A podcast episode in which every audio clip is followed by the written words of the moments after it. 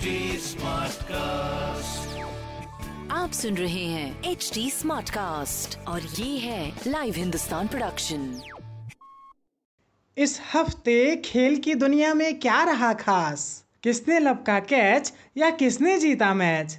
Cricket, football, hockey और tennis की खबरों के अलावा भी होगा बहुत कुछ मेरे पॉडकास्ट खेल खेल में।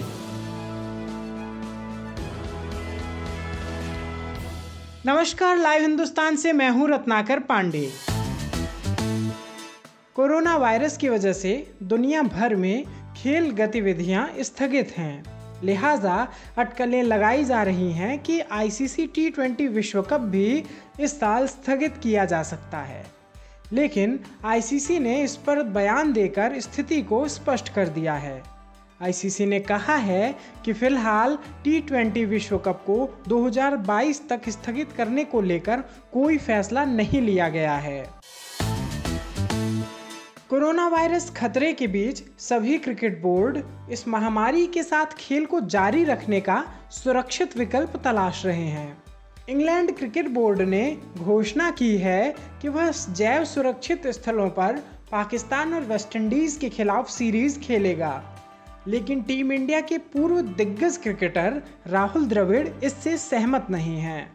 द्रविड़ का कहना है कि फिलहाल कोरोना वायरस का खतरा टला नहीं है और जैव सुरक्षित स्थलों पर भी इसका खतरा रहेगा।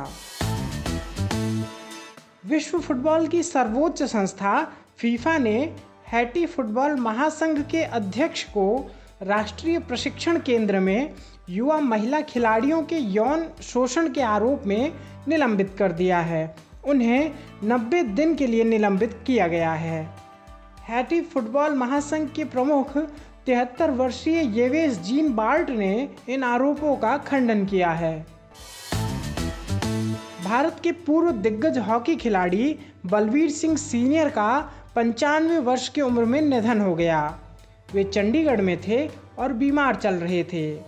बलबीर सिंह ने हॉकी खेलने की शुरुआत बतौर गोलकीपर की थी, लेकिन कोच ने प्रैक्टिस के दौरान उनके स्टिक से गेंद पर पकड़ और ड्रिबलिंग से उनके अंदर एक दिग्गज खिलाड़ी को भांप लिया था।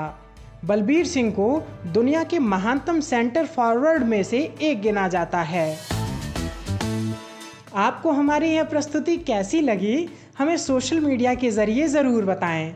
हमारा सोशल मीडिया हैंडल है at the rate H T smart cast. आप हमारी official website H T smart cast dot com पर भी विज़िट कर सकते हैं। आज के लिए बस इतना ही। मुझे यानी रत्नाकर को दीजिए इजाज़त। नमस्कार।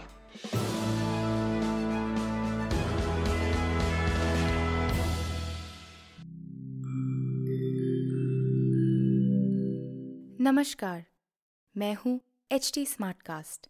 उम्मीद है कि आप स्वस्थ और सुरक्षित हैं।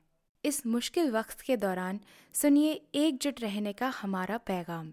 ये सच है कि अकेले रहना आसान नहीं होगा, पर क्या पता अपने घर से काम करने पर, जहाँ हम अपनों के साथ महफूज हैं, हम जिंदगी जीने के नए तरीके ही सीख जाएं।